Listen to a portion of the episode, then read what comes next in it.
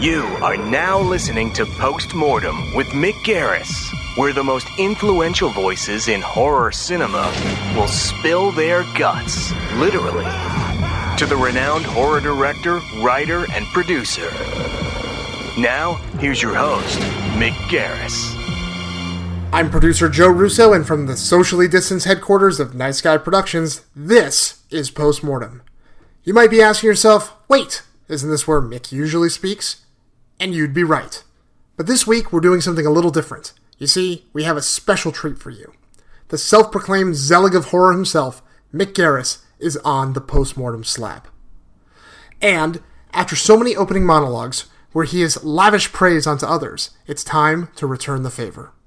You'd be hard pressed to find an individual that's been a more important champion of horror than Mick Garris. He loves the genre, he loves its creators, he loves its fans, and we love him for it. From tapping into the true sensitivities of Stephen King's works and adaptations like Bag of Bones and Riding the Bullet, to their epic rating smash collaborations on The Stand and The Shining, to cult classics like Sleepwalkers, Critters 2, and Psycho 4, and of course, the annual Halloween tradition, Hocus Pocus. Mick Garris has been entertaining fans for decades. His Masters of Horror dinners have helped connect some of the most legendary filmmakers in the genre, helping to create a thriving and supportive community amongst them. And while many would kill to be a fly on the wall at these exclusive events, we all benefited from these wonderful dinners when they gave us one of Mick's crowning horror achievements two seasons of the anthology series Masters of Horror on Showtime. There, Mick got to be the ultimate fan and champion of so many of his favorite horror filmmakers, allowing them the unique opportunity of creative control, and, in turn, they delivered some of their best work. And today, Mick shows no signs of slowing down. Our collaboration, Nightmare Cinema, a spiritual successor to Masters of Horror, garnered Mick some of the best reviews of his career, playing around the world at dozens of film festivals before debuting on Shudder as their number two release of 2019. This podcast, Postmortem, now in its fourth season, continues to delight horror fans around the world. And, just this week, Mick's latest work, These Evil Things We Do, a collection of his novels and short stories, is being published and released by Fangoria. To commemorate the release, we're welcoming a special guest host, Fangoria's editor in chief, Phil Nobile Jr., to interview Master of Horror Mick Garris, and he will do so right after this. This week, it's your last chance to subscribe to Fangoria in time to receive the summer issue. In case you didn't see online, the cover featuring friend of Postmortem, Patton Oswalt, and his Dream Horror Showdown has taken the internet by storm. For a very limited time, use the promo code Who Would Win to get 25% off your first year of Fango at Fangoria.com. That's promo code Who Would Win.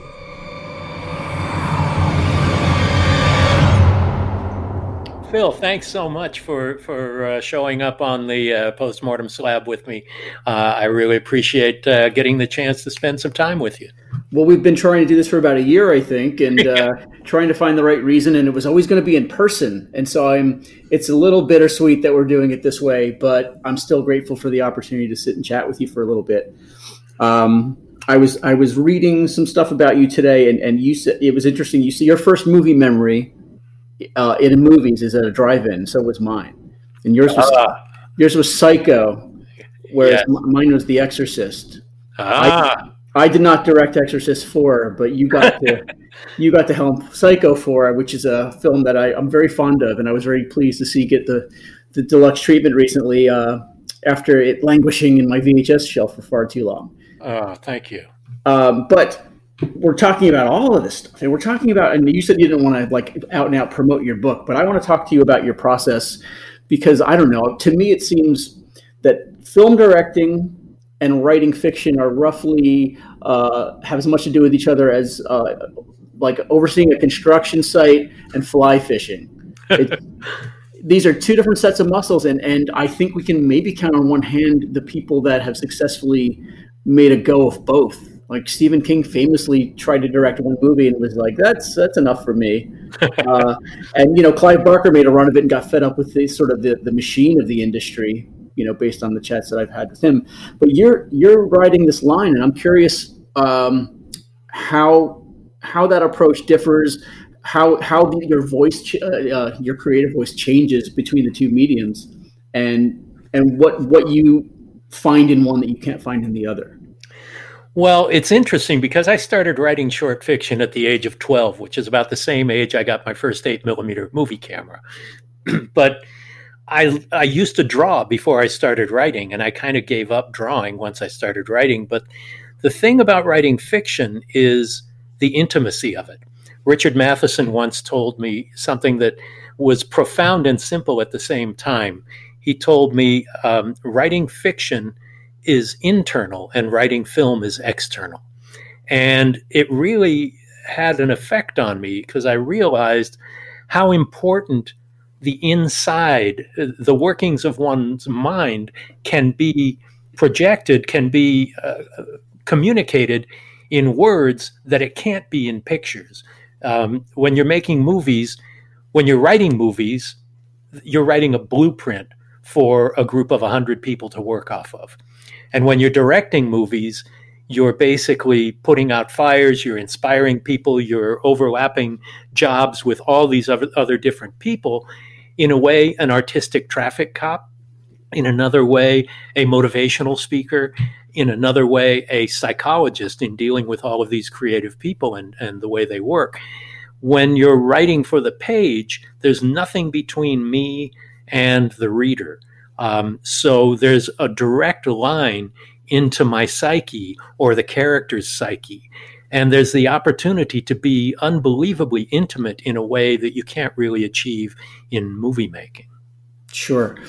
Now, are you able to step back from your output, let's say, and, and sort of what are you able to observe what surprises you about your output in terms of the difference between your filmic output and your and your prose like the voice has got has the voice very different and has it surprised you how it's differed well over the years i've gotten a little braver you know i think a really good writer is very brave because you're bearing your soul in a way that should be embarrassing and is embarrassing in a lot of senses. Um, and yeah, I step away and I, I, look at something like the short story, A Life in the Cinema, and this uh, baby monster creature and the, the unbelievably awful things that take place in there that are so far removed from batteries not included or hocus pocus, for example. And there's just a line I'm much more willing to cross. And when I'm doing it, you know, my fingers are writing and I'm often laughing with glee at what happens, or sometimes feeling real pain and ache and trying to convey that in a way that I could not do in a commercial Hollywood production. Um, so yeah, there have been times when I've finished something and go, "Wow, how did that get there? And did that come from me?" Because I'm, I'm kind of a a very hail fellow, well met. I'm I'm uh, a very happy sort of person and and comfortable with people and and uh, you know I have a a very easy demeanor that would not uh, be expected if somebody read, for example, this book that is coming out this week. Right.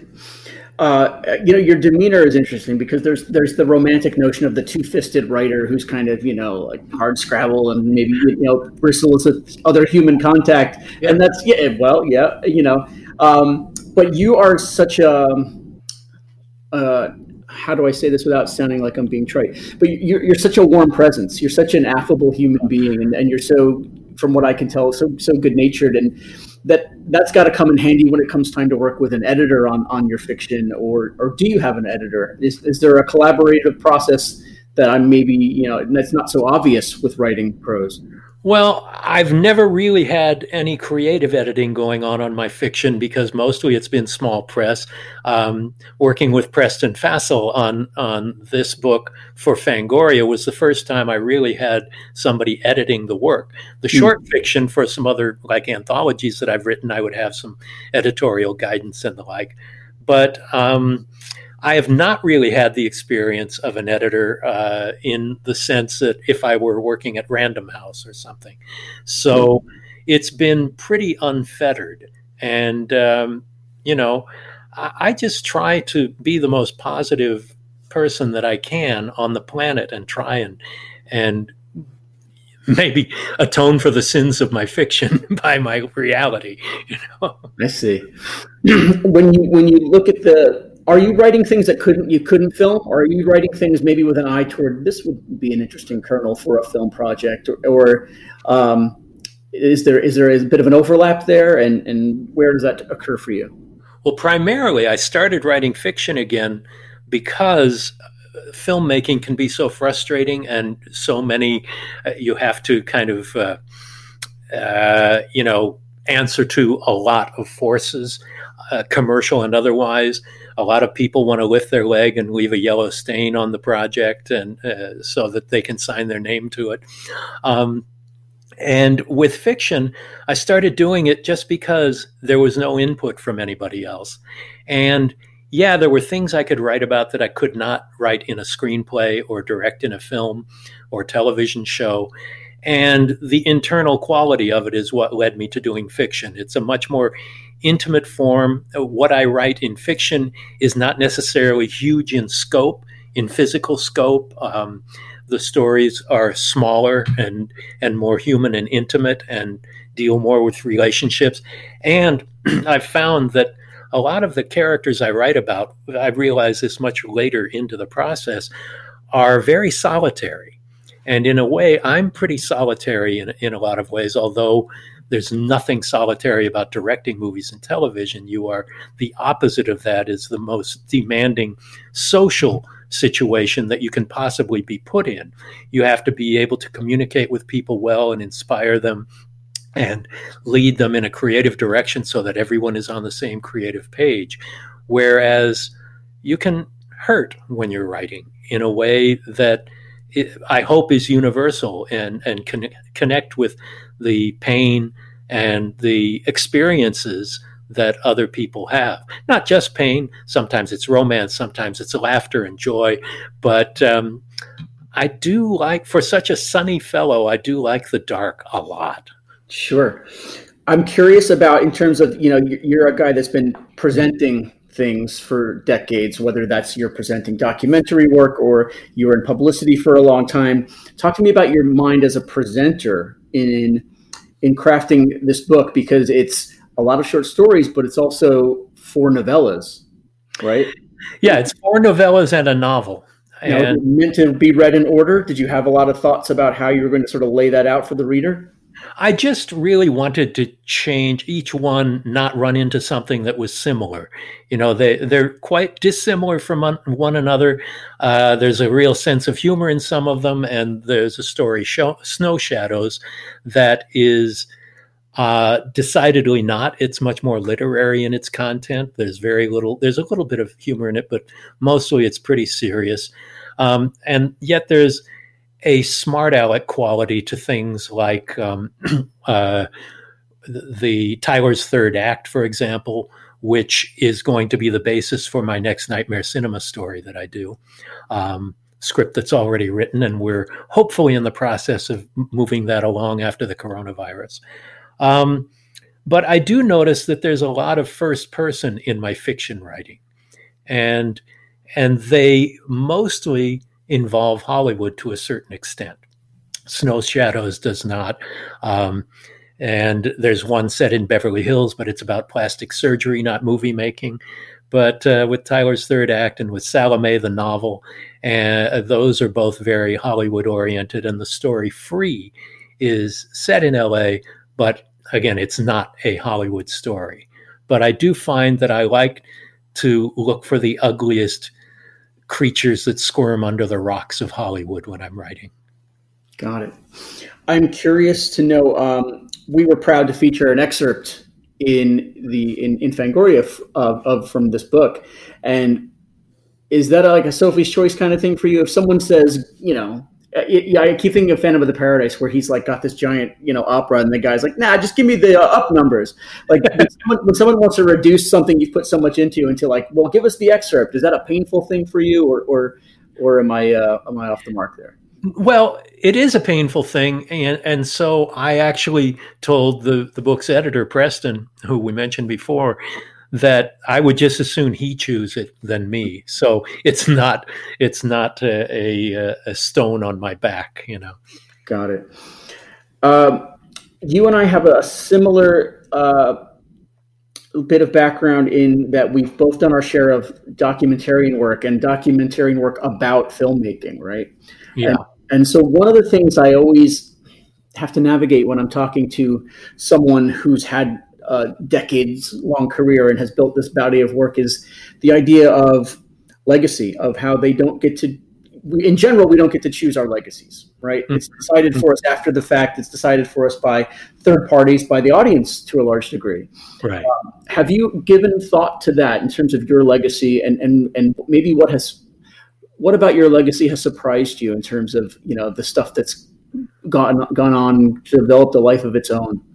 Well, uh, you know, something like Hocus Pocus has become this phenomenon that for a film that was not particularly successful when it first came out and was a Disney movie and all of that, you know, family friendly, it's like bigger every year. It's, you know, when people find out I wrote Hocus Pocus, my daughter loves that movie. Or you know, it's isn't it fascinating? There was a Hocus Pocus section in the Halloween store the last time I went into one, and to see that stuff sprout up organically has to be gratifying in a way. It's mind blowing, but I've never gotten a penny from the, that merchandise. Uh, I don't know how Disney gets away with it, but they have lawyers that do that. Uh-huh. Uh, but as far as a legacy goes, I, all I do is try and do the best work that I can. But what I'm really proud of is doing Masters of Horror and getting these great people, as Joe said in his introduction some of my idols, some of my favorite filmmakers, giving them the opportunity for the first time for many of them in decades where they could tell a story they wanted to tell with nobody's interference. So, I, my legacy as a cheerleader for people like that is something that's important. And doing these postmortem interviews, the TV version as well as the uh, podcast version, of of having sort of a um, uh, just a, a conversation with people where I take the back seat and I just try and encourage them to discuss their lives and their careers and their motivations and their inspirations.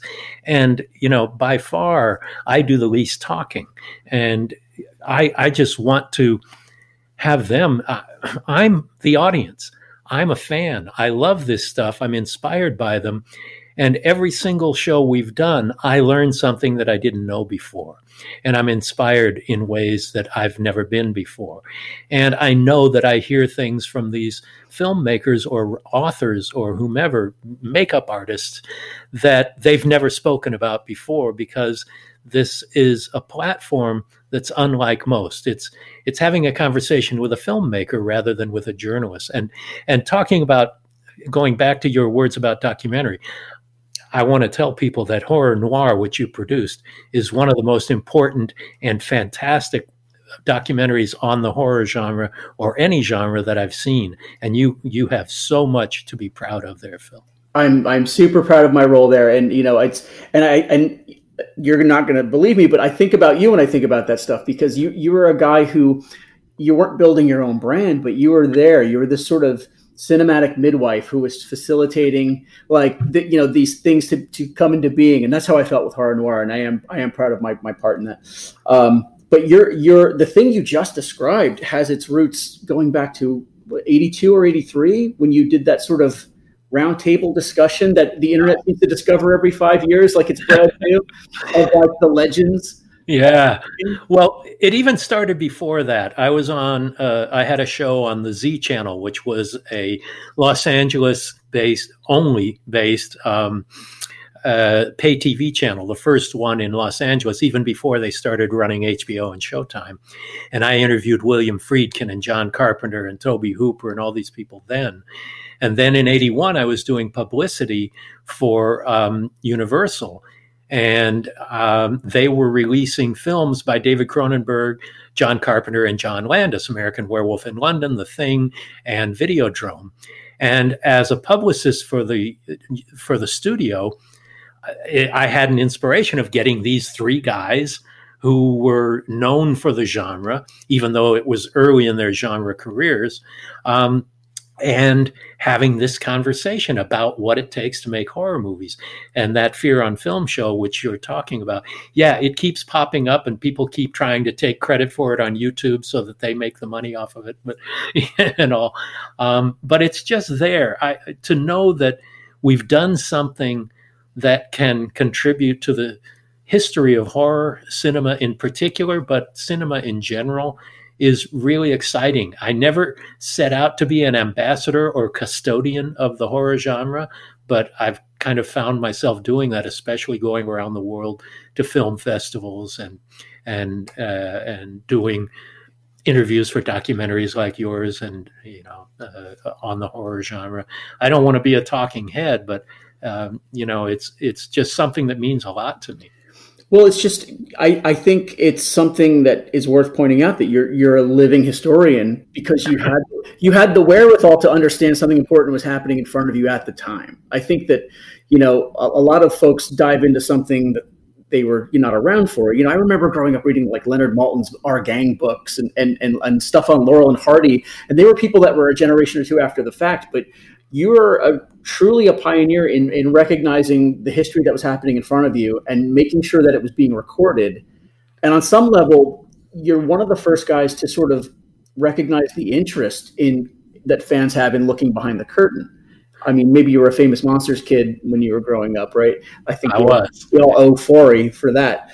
Um, but but Forry Forry knew he was talking to kids, and and I think your stuff it was uh, not talking down, and it was not it was not. Uh, uh, well, was google gobble google gobble one of us you know. Yeah yeah but but you were recognizing it as legitimate art and you were recognizing it as as like craft worth celebrating and exploring and and you were one of the first guys to do it i think. I think we all owe you a huge debt. Well thank you but you know i never saw it as me maintaining the importance of the horror genre but it was interesting to me and I thought if it was interesting to me, it would be interesting to other people. And yeah, horror is often looked down even today. It's still seen as a gutter genre. And the whole point of of what I do is recognizing that it has value. And there's no such thing as elevated horror. Uh, that's just really good examples of horror. There's intelligent horror. There's, you know, slapdash drive in horror that's really fun and valid in its own right.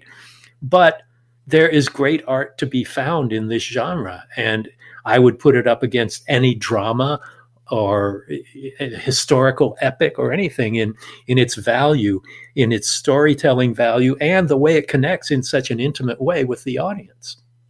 Absolutely. Um, what's what sort of current trends are you excited about in horror? What are you, what are you seeing this year lately that you think is uh, gonna gonna move the needle? Let's say.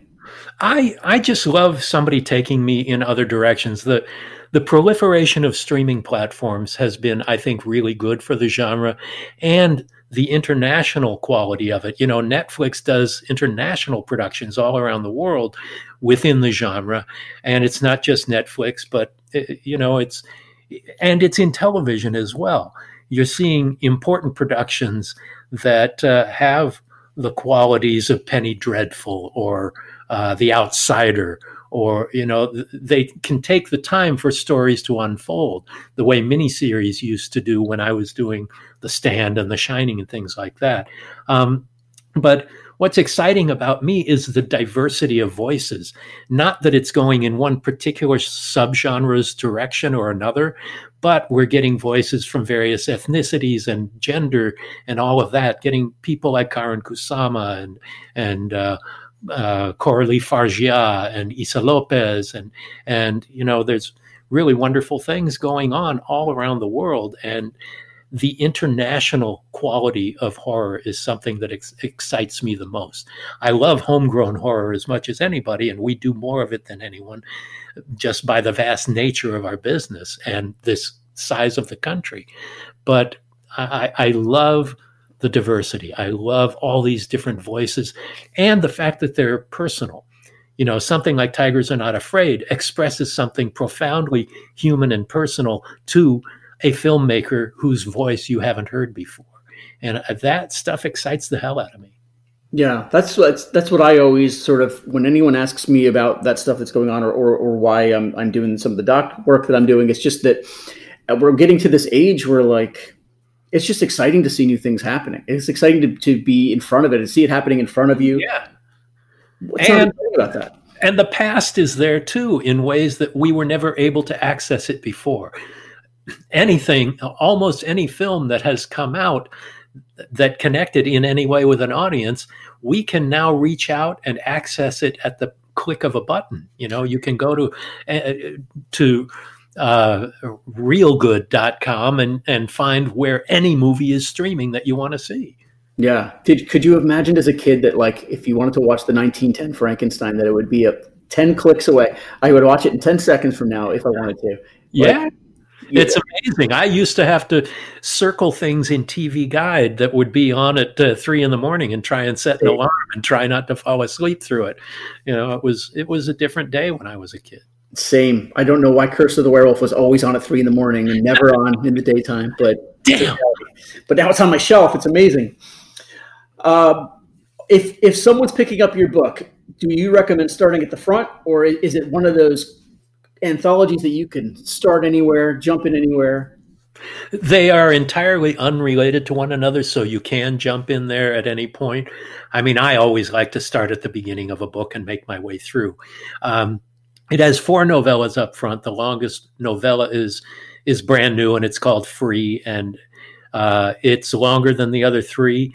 Uh, and then it ends with my second novel, Salome, which is kind of a uh, Hollywood desert noir murder mystery more than it's a horror story, but it has horrific elements to it. But that is the longest piece. So we end with a full length novel.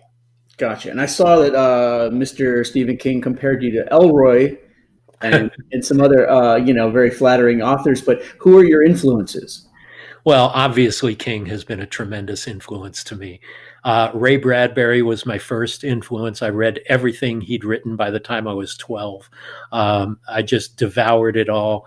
There was he was almost a storytelling evangelist in a way, and and I saw him speak several times when I was in high school. Interviewed him when when I was in high school, and uh, you know it was thrilling to to that was the first person I interviewed who was an idol of mine, and that started my interest in learning directly from people. But Richard Matheson was a huge influence. The noir guys, you know, Raymond Chandler, um, James M. Cain, James Ellroy, uh, Thompson. You know, yeah, oh yeah. I even I even adapted one of Thompson's books called Recoil, but it never became a movie. Um, and I was really excited about that. It was interesting to me when we interviewed Guillermo recently on the podcast. He said he knew he was either going to be a horror director or a noir film noir director, and it's I I love that because I feel the same way, and a lot of my work tends to combine elements of both. What's your favorite film noir? Oh boy, Postman always rings twice. It's pretty amazing. Um, Mildred Pierce is fantastic in a way you wouldn't expect. Uh, I mean, there's there's so much really good stuff. Um, and modern noir like Red Rock West, I think, is unbelievable. Uh, there, there's really good stuff out there. Uh, and Chinatown, of course, is we're talking cinema noir uh, rather than the books, but Chinatown is maybe the ne plus ultra of of film noir. Right on. Since I was uh, Scorsese did a long documentary once, and he dropped *Leave to Heaven* as the only Technicolor film noir, and he was right. And uh, and that movie's finally getting some love now, and it's uh it's always one I try to turn new film fans onto. Uh, we were talking about legacy a minute ago, and another part of your legacy is the sort of rediscovery of your prog rock band horse feathers right talk to yeah. me about that i got to listen to some of that on spotify and uh, i was enjoying it it was had a, had a very uh, it had a very sort of yes kind of energy to it a little bit, and uh, and some early maybe early Genesis. I was feeling a little bit. Yeah, we um, we were kind of iconoclastic in that we we started out as a country rock band in 1970 and that went away pretty quickly because we were all very cynical and had a real sense of humor. And the same five guys were in this band for 7 or 8 years. And it was all original we only did original stuff from the beginning, but the longer we were together, the more we started seeing the opportunity to to grow and do something unlike what everybody else out there was doing. Everybody played two or three instruments, and we got into complicated. Our keyboard player and primary composer, Bill Burney, uh, loved avant-garde classical music, and so, as you heard from listening to some of the songs. Um, they go through a lot of movements and there was a lot of complicated stuff a lot of complicated arrangements. Um, and I, I, love the comparison to yes and genesis. They were doing the same kinds of things. Um, a little bit of difference was we weren't afraid to be funny and self-deprecating. Um, right. There's humor there that that is is not shy yeah say. yeah we we weren't afraid to mock ourselves as well as the music we were doing. Uh, a lot of the prog rock bands of the 70s were pretty precious about it and, you know, very uh, ethereal lyrics and, and took themselves very, very seriously and worthwhile. I mean, Yes was amazing. Gentle Giant, I think, was the best of all. Um, Emerson, Lake and Palmer, uh, Genesis to a lesser extent, but but I we all love to embrace the element of surprise in the way of making a horror movie. You know, you you want to twist the audience's expectations and what you deliver being something more than what you expect.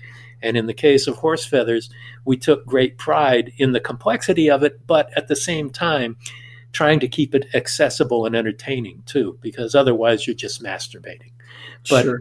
but it is where I kind of learned a lot that that influenced what I was going to become as a writer and filmmaker in trying to deliver beyond the norm and and do something keep trying to be surprising and and entertaining and uh, you know put some intellect into something that often is lacking in it. You know we weren't a three chord bash rock band and i don't make you know slasher movies um, that that are interchangeable, but try and, and do something, especially in the original stuff, uh, unexpected and take you in places that you might not have thought of. Definitely. So, it's for for people who might not know, talk to me about uh, what your role was in Horse Feathers, and then and then I'm curious about what the uh, why it's back. Like, how how does that come about? Are we okay in time? Uh, no, we're fine. Um, okay.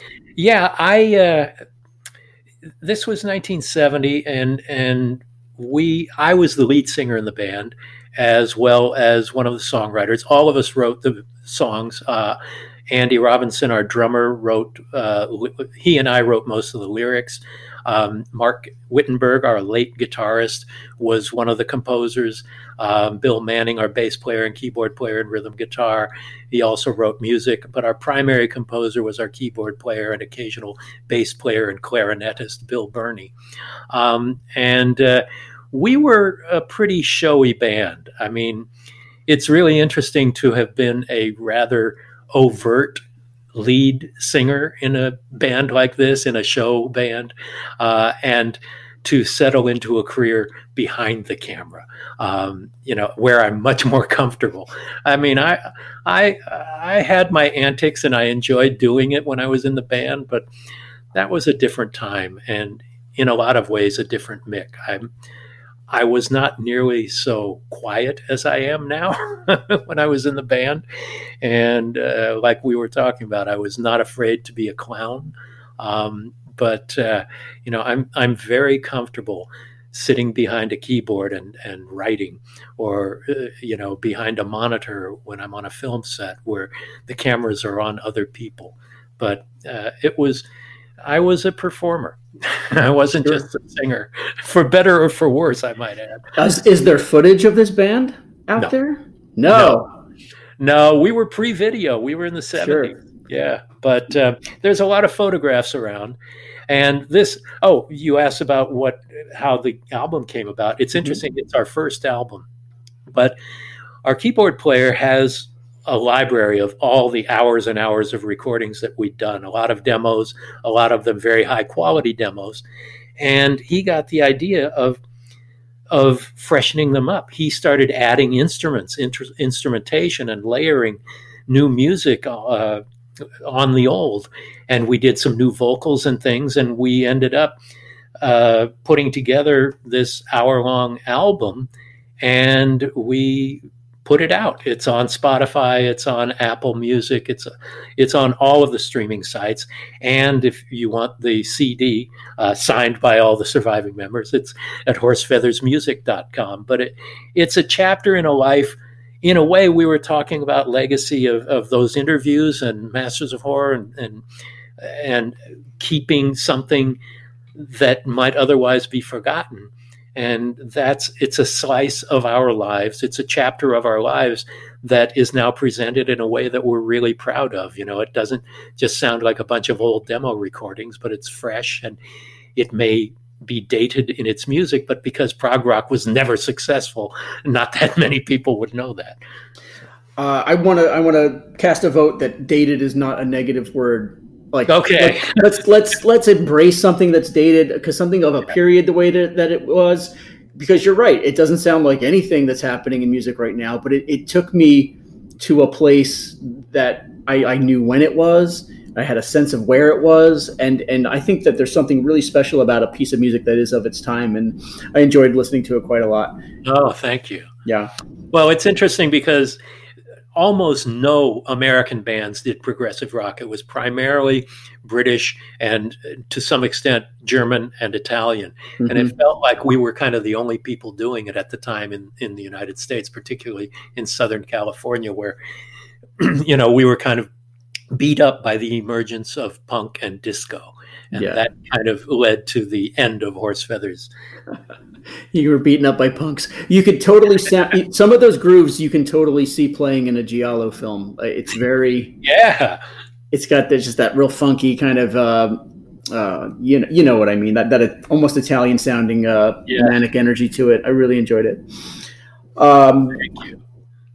I'm curious to know what where where your first peek behind the camera was. For for me, it was like this one-two punch of like I got a, I think Thomas Aylesworth, Monsters of the Movies book, and like Dick Smith's How to Makeup book when I was a kid, and that's when I first started to sort of comprehend the idea of craft of somebody making the stuff that we loved so much. Right? Did you have a moment like that? You know, I I loved all that stuff. I read all those books. You know, great horror movies of the 1960s, and uh, you know. Uh, I went and saw Psycho in the drive-in in 1960, 61 when I was a child, and really a child, when people thought horror movies were intended for kids. But really, the peek behind the curtain never really happened until I was in college and I took a television production course. I didn't even know when I was in high school what a director did. I'd been making little home movies with an 8 millimeter movie camera uh, as a 12, 13, 14 year old, but I didn't know what editing was. Everything was done in the camera then. There weren't really that many books on the process of how a movie is made. And interviews were normally celebrity interviews. They were not about filmmakers and, and how they worked. So that was a curtain I never got to peek behind until I was in college and went to uh, i took a television production course and saw how those things came together. And i went to the movies constantly and started going to the uh, repertory cinemas of the day when there were so many not just art houses but every two days the movie would change and it would be something from 1942 or something new that would never be in a main street theater. Um, just and I had the fortune of growing up in Southern California. So maybe the first peek behind the curtain was when my grandmother took me and my two brothers and sister to Universal Tour when they first opened up and took the tram all the way through. When it wasn't a theme park, but it was indeed just a look you're on the tram looking at productions and sets and all the real thing before they started building rides and attractions and it was fantastic. We are on this tram and we're riding through a production that's actually going on at that time. Now, I learned later when I was shooting Psycho 4 on the Orlando Universal lot, and all the uh, uh, tourists coming up to the police tape where we're shooting outside the Bates house. A very emotional scene, and there's a hundred people standing there eating their popcorn and hot dogs, watching us do this and trying, uh, you know, to have Olivia Hussey and Henry Thomas do something incredibly deep and intense with an audience. Uh, so I learned about that. But that that was probably the first time that excited me about the process of making movies was as a kid on that backlot tour. And then the the uh, the documentarian part of your career was an outgrowth of your your gig as a publicist primarily. Yeah, yeah. basically, I would hire myself for six thousand dollars to do behind the scenes uh, documentaries instead of hiring an EPK company to do it for $100,000. And it was a way I learned how you could take pieces of time, as Peter Bogdanovich calls them, and assemble them into a narrative structure. Even though there was no script or anything, we were just shooting random pieces, but you'd find a way to build that structure, as you know, as a documentarian, that you you don't just put these pieces together haphazardly, but you create a structure and find it and let the story find itself in a lot of ways. And so I was putting together pieces of film to tell a very tight story on on the making of a movie and trying to give it some sense of context so there would be a script afterwards not before and you would find that out so i was able to do that um, first i did it on the fog on my first publicity job or movie job ever was uh, on on the fog for Avco Embassy, and then I did it on on Escape from New York, and I did it on The Thing, the making of The Thing, the making of Gremlins. Um, you know, there there were a bunch of things like that, and and I found out what it was like to actually shoot things and assemble them into something. Even though I was going into a narrative field later, I'd been writing as a child. Um, uh, short stories and invariably horror stories with O. Henry type endings. Um, but this was a way of actually taking sound and image and and you know putting them into a structure and learning how that develops. That's great. and you're I keep thinking about how you're ahead of the curve on so many things. You're essentially making bonus features before there's any place to put bonus features. yeah. Uh, you you did Young Norman Bates before Bates Motel ever got around to it. Way before, yeah. Uh, has anyone asked you about Bates Motel as a series? Have you ingested any of it? Do you have any thoughts? Um, I watched. I didn't watch all of it. You know, um, it was so far removed. They intentionally didn't want it to be anything like the Hitchcock movie or the sequels. And you know, we had Norma Bates before, uh, and the original, uh, you know, the Psycho 4 script was written by Joe Stefano, who wrote the original Psycho script as well for the Hitchcock movie. And there was a lot of respect paid to that. Um, but around season two or three, when it started to be about drug dealing uh, in high school, it was like I don't know what this has to do with with uh, Norman Bates and and the legacy you're talking about. Legacy, the legacy of Psycho was kind of sacrosanct to me. Yeah, and and just you know psycho 2 was great. People did not really appreciate psycho 3 but it still respected its its origin. Um, and so bates motel i enjoyed it once i let myself realize oh okay it's ignoring everything that's been set up to here. And i enjoyed it but then when it turned that corner like i said into drug dealing in high school that just kind of lost me. Yeah all dramatic television has become serial based primarily yeah. now. When something's not, it's a shock at this point. But yeah, know, it's true. It's, it's weird yeah. to see, you know, the soap opera become the predominant art form of the 21st century. Well, thanks streaming for that. there it is. Um, gosh, you you did something in Psycho 4. I'm going to go off on a slight little tangent here, which well, maybe you didn't do it. Maybe it was in the script, but you were there. Um, where you kind of rewrote history a little bit in that we all thought that Mrs. Bates was this shrewish old woman and with one line, he says, I, I, made her old in my mind because, you know, the voice he did was an, an, old lady, but no, she was this beautiful woman that was, you know, desirable. And that's part of Norman's whole hangup, how that developed. Yeah. Well, but uh, you have to think about what age he was um, and how old could she have been. Yeah. In the original Psycho, she, he's 30 ish. Um, and uh, so she couldn't have been that old a lady uh, and been his mother. And sure, you think of your mother as she is now rather than as she was when you were a child. So I thought that was a very canny thing that Joe Stefano put into the script. Um, and then to embrace Norma Bates as this beautiful 40 year old woman, as opposed to um, the old lady's voice that you hear in your head. Well, yeah, that was adult Norman's mother, not young Norman even yeah. though he killed her when she was young, but uh, that's quibbling. So. Right, right. Um, it sent me down this path, and I wrote this essay, and I sort of republish it every every Mother's Day about how we we don't know if you just take the original Psycho on its own terms, using all of the dialogue and, and exposition that's in there. We know nothing about Mrs. Bates. Um, it's all from Norman, who is the most unreliable narrator on the planet. and uh, and I point to Psycho 4 as evidence that maybe Norman was just making up a lot of stuff about Mrs. Bates. You know, when he jealously killed her, he he he hated her boyfriend, but he framed it so that she killed her her boyfriend and yep. herself.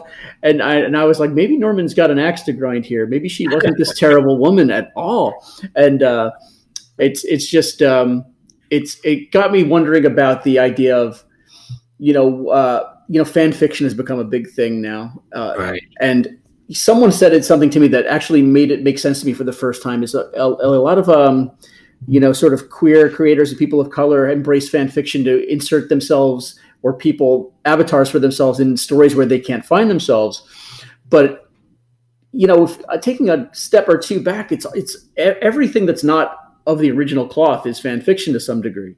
You right. know, don't you think? I mean, Psycho Four to some degree is fan fiction, and and uh, the the uh, what's the other example? Hannibal, the TV series, is to some degree fan fiction, and it's sort of opened my eyes where I used to turn my nose up at the phrase, but I do think yeah. that we're moving into this space. Maybe J.J. Abrams' Star Wars movies are all fan fiction.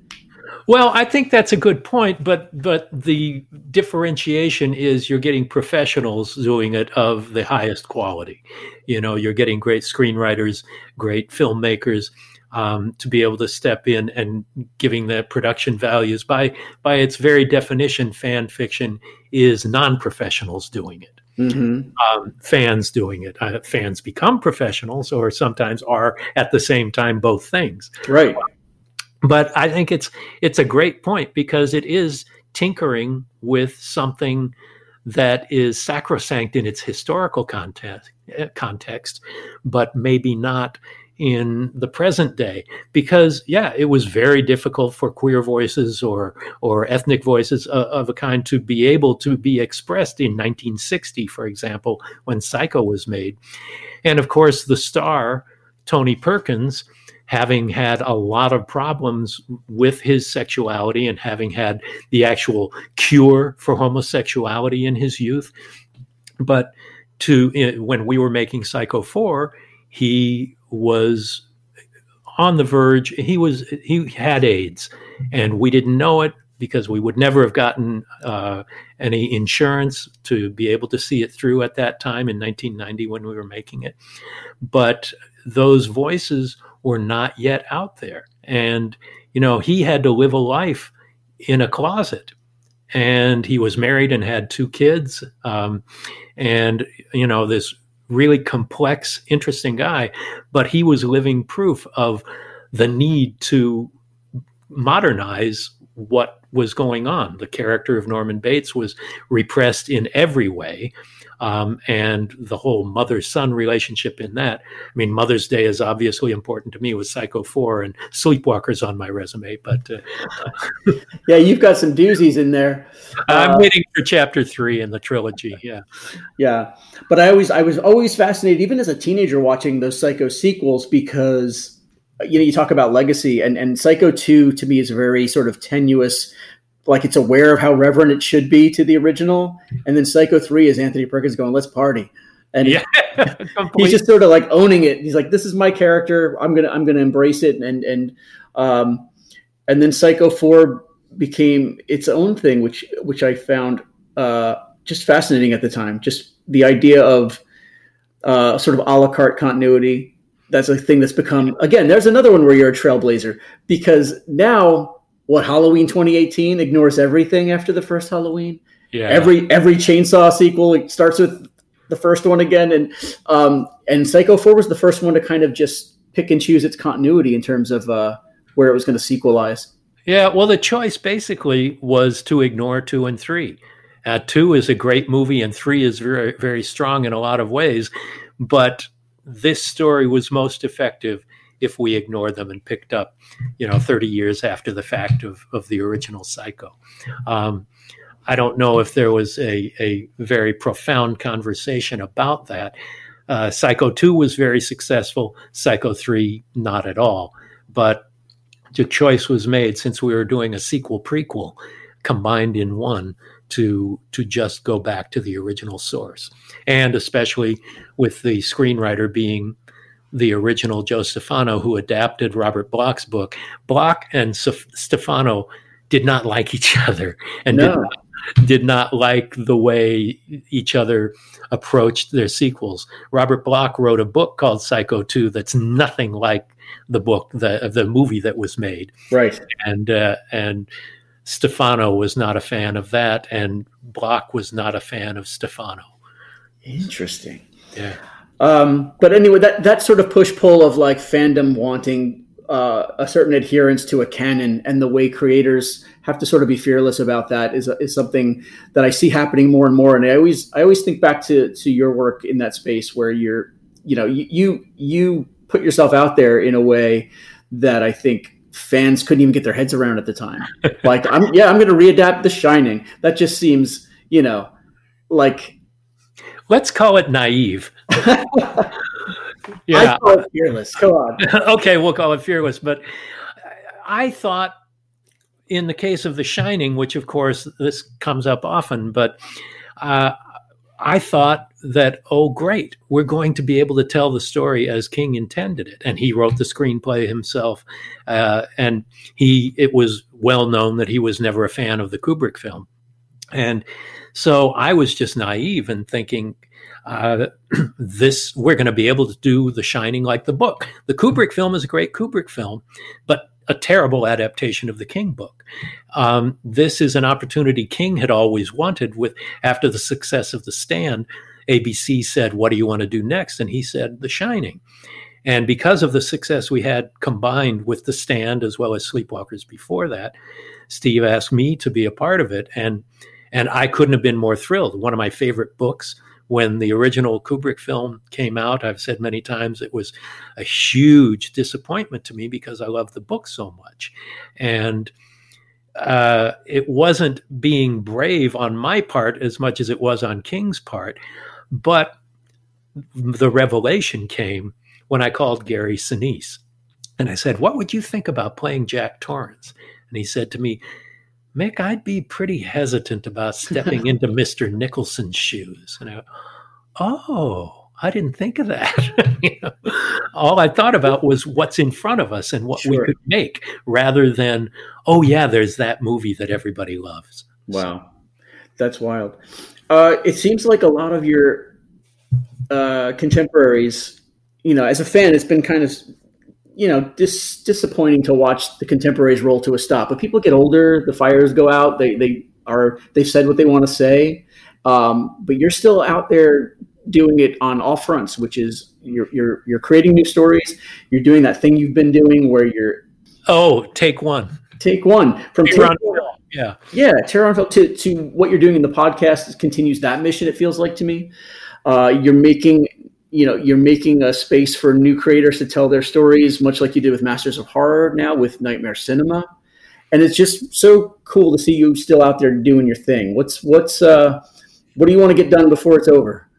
Well you know i i just love it. Um i'm always i feel like i'm brand new every time i go out and that i i have a lot to prove to myself you know. I'm there's fear is a great motivator. What if i fuck this up is always on my mind. And but I love doing it. I love watching it. I love reading it, and I love making it in in all those fronts. And as far as the interviews go, the podcast, I'm inspired. Like I said earlier, young and old filmmakers alike inspire me. A guy like Tobe Hooper was constantly on top of all of the hardware that it, the tools of movie making and the evolution of those tools, and always wanted to be. He was like a 25 year old making movies. When he did his two Masters of Horror things, he was really eager to do new things and keep blazing trails. And I admired that so much about him. And I always feel like you know, despite my age, I always feel like I'm in my 20s and just starting because, you know, I've I've not made Texas Chainsaw Massacre. I've not made Night of the Living Dead. I've not made Halloween or The Thing, you know. Um, but some of my opportunities have been as a writer or director for hire, and some of the things, a small percentage of them, have been of my own devise. And that's what I want to keep doing. I, I would love to adapt one of my books uh, into a, a, film that I write and direct. You know, writing The Bullet was the one time I took a film by credit because I don't believe in it, but I wrote it and I produced it and directed it from from King's short story. But it was it was a passion project that didn't cost much and was a terrible failure box office wise and even critically the the opinions were quite divided at best uh, but it felt personal. And I kind of discovered a subgenre that stuck with me, not just in film and television, but in my fiction writing of emo horror. And something that really goes deeper than just viscera splattered on a screen, but something that's internal and, and heartfelt, whether it's a character or yourself. You are all of the characters that you write. And it's a matter of being empathetic or creative uh, and putting yourself in other characters' shoes. But what I would like most is to do something that's entirely my voice. Like writing the bullet was really close to that, and it was a disaster. So, well, it wouldn't have been a, di- disaster if it cost more than it did. But uh, Fair still, enough. yeah. Well, cool. Oh, on that tip, on on the on the horror that's more about empathy and about humanity and whatnot. Uh, I'm going to tell you just because I'm telling everybody. There's a movie coming out called Relic, and it is uh, it is fantastic. It's by an Aust- a Japanese Australian filmmaker named Natalie Erica James, um, and I, I, it'll be in the new issue of Fango. We've got a conversation between her and Mary Harron, which is uh, oh great, yeah, great interview. But I, I I get nothing out of this. I just want everybody to see this film because I think it's going to be the one to beat this year in terms of like uh, really original special horror. I can't wait. I can't wait. I love seeing new cil- uh, cinematic voices expressed. And then when you see it, I want you to call me, tell me what you thought of it. You got it. Cool. Um, thanks for letting me invade your space for an hour. Uh, this was great. You know, you're one of my heroes, and uh, I'm I'm so grateful to be able to chat with you. And uh, I hope you're staying safe over there, you and Cynthia, and I hope everybody's doing well. Completely safe, and I hope you guys are taking care of yourselves and stay happy and healthy. And Phil, thank you so much for joining us here on the slab. Thanks for having me. Take care. Fangoria is honored to publish postmortem host Mick Garris's latest book, These Evil Things We Do, the Mick Garris Collection.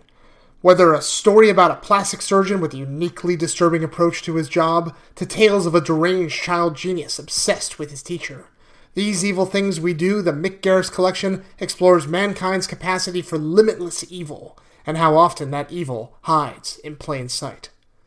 This collection brings together four of Mick's works for the first time in a single volume, along with a brand new novella called Free.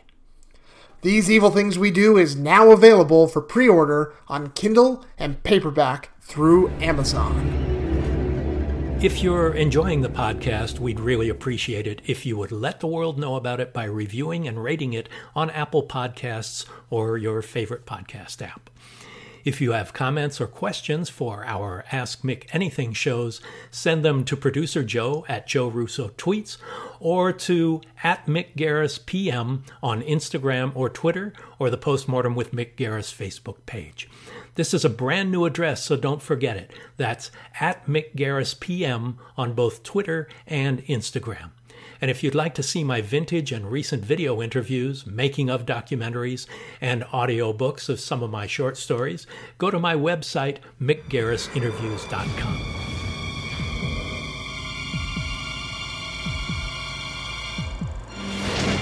Thanks for listening to Postmortem with Mick Garris. Download new episodes every other Wednesday and subscribe on iTunes.